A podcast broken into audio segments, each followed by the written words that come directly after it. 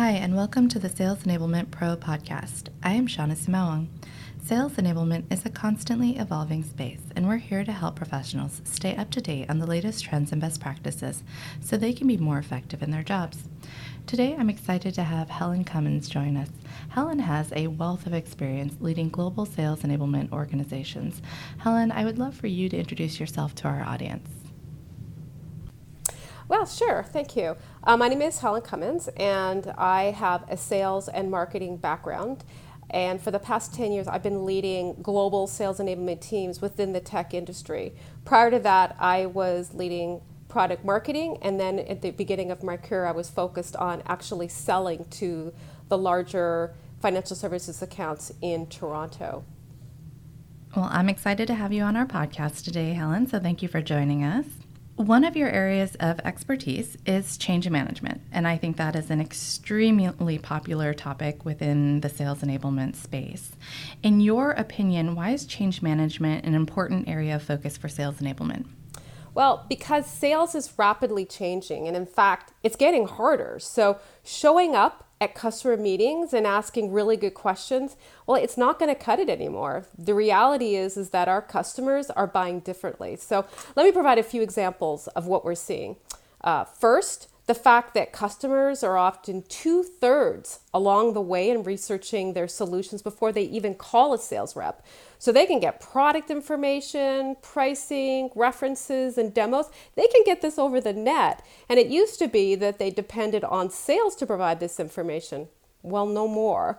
Uh, customer expectations are higher with regards to their experiences working with you, so they want more personalized engagement, and they have the means to be very disruptive when they're not happy. So we've all seen examples of this where companies are shamed using social media, and it can be very damaging to their brand.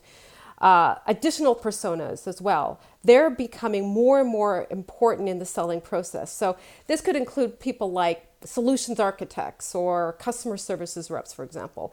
So this means that the number of personas that we as enablement professionals have to train has increased.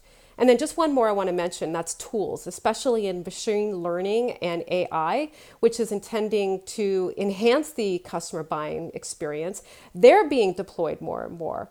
So sales enablement can help bridge the gap between how customers are buying and how customers and how companies are selling to them. And that requires skillful change management capabilities. So working cross-functionally as, as we do so well, we're in a unique position to train all the new personas now engaged in selling and to train them on new and more effective selling methodologies. There's a few good ones out there I won't mention, but there's some key ones that we all are aware of. Um, we can also communicate and reinforce change messages early and often, and we can help lead the adoption of any tools needed to set the company up for success moving forward. And from your perspective, how can change management help sales enablement transform from what some organizations may today see as a tactile function to a more strategic one? Well, that's a good question. And I've actually had to drive this kind of transition in the past. So when I was hired to lead enablement at a company that I had previously worked for, I discovered that the scope and skills of that organization were very focused on traditional training and, and on demand. So it was a very tactical organization. And my vision was to expand the role and contribution of this team and make it a more of a strategic differentiator for this company. So I had to redirect the talent to serve a much broader scope. I had to repurpose the content to better align with the needs of the field and introduce new ways of engaging and selling to our customers. So as I mentioned earlier, we picked one of the leading selling methodologies currently on the market.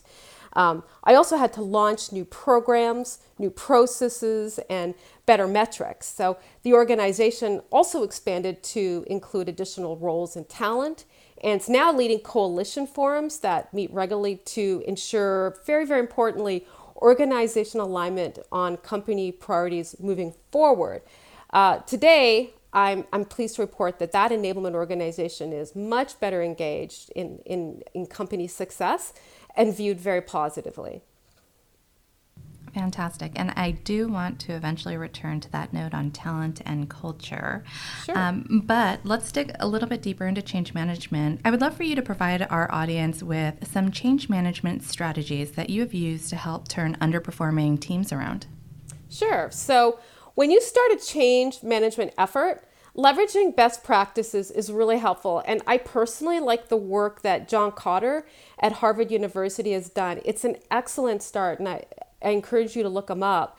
At any rate, my approach has been this. First, it's to understand the situation and create a forum with your stakeholders, like folks like leaders from P M or from the field.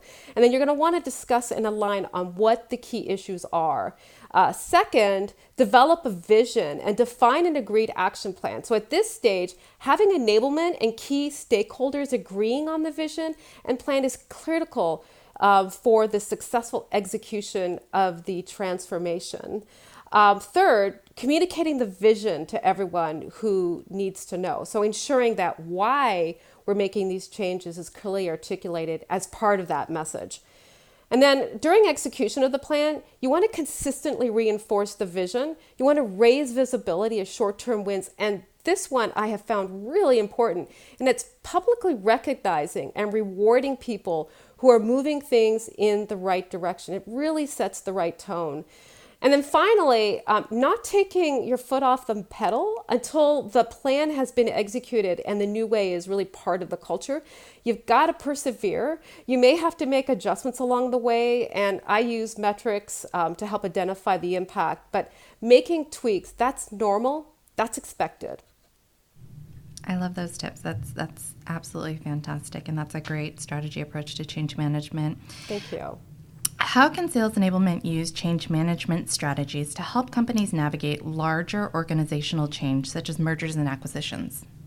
Well, you know, I went through this exercise at one of the companies that I previously, previously worked for, and I can tell you that going through an acquisition and leading a change management effort where you are not only an enabler, but also simultaneously impacted by change, it's not easy.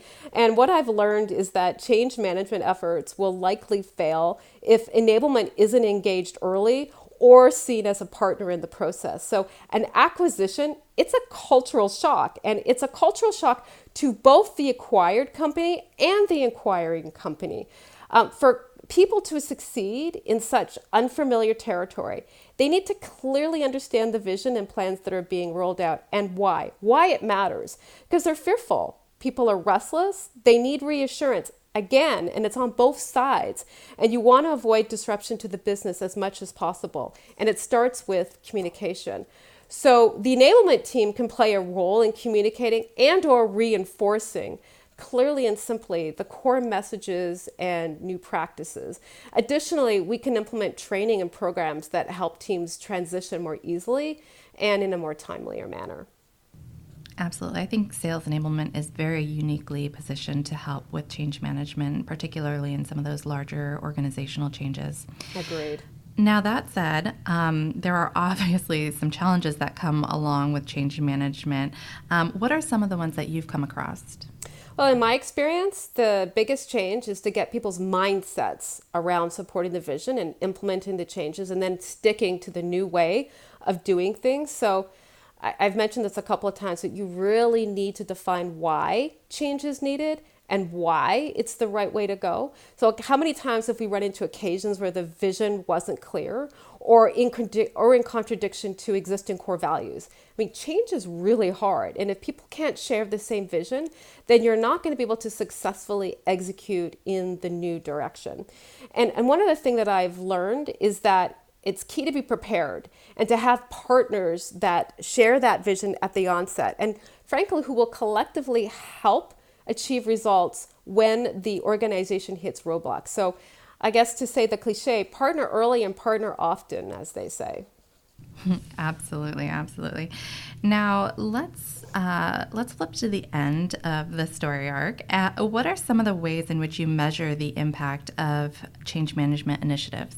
So it really depends on what you're changing, but let's say you're changing or introducing a new selling methodology. So metrics need to be defined early in the process. So your performance metrics like let's say revenue attainment, percent, percentage of the field that makes quota, uh, year-over-year growth, those all still apply. But so do productivity and standard proficiency metrics. That said, what's really important to note is that measurements are just a snapshot of where you are at any given time. To really measure impact, you want to measure how the results are trending over time, and then course correct is needed. I love that, and I think that's spot on. So in closing, I, I want to go back to that notion around kind of culture. Change has a massive impact on culture, as people, as you said, are naturally adverse to change. So how can sales enablement help maintain or even improve culture? And what role can sales enablement play in improving seller morale or impacting retention um, in a positive way? Okay, well, another great question. Uh, a large-scale change initiative, it can be doomed if you ignore how employees feel about it. So simply changing the habits and the processes that employees follow is not enough. In fact, McKinsey recently reported that when companies take the time to address employees' mindsets, they're four times more likely to rate these engagements as successful. So you've got to get everyone rallied behind the changes, and it has to come at a rolling thunder of positive communication and engagement with all the impacted employees. It will take change in mindset. It's going to take executive sponsorship, and it's going to take inspiring the entire organization to make the changes accepted and permanent. Now, enablement can help by creating support materials and delivering guidance and training throughout. And your audience needs to be including both leaders and individuals affected by the changes. So efforts could include, and these are efforts from Sales Enablement, they can include webinars that we put on, guides and presentations, and they could entail um, helping to modify the business processes. And again, what I've also found it important to do is recognize those who successfully adopt change, promoting them as an example of what success could look like. Fantastic tips. Well, thank you so much, Helen, for joining us today. I really appreciated the chance to chat with you. My pleasure. Thank you. To our audience, thanks for listening. For more insights, tips, and expertise from sales enablement leaders, visit sales enablement dot pro. If there's something you'd like to share or a topic you'd like to learn more about, please let us know. We'd love to hear from you.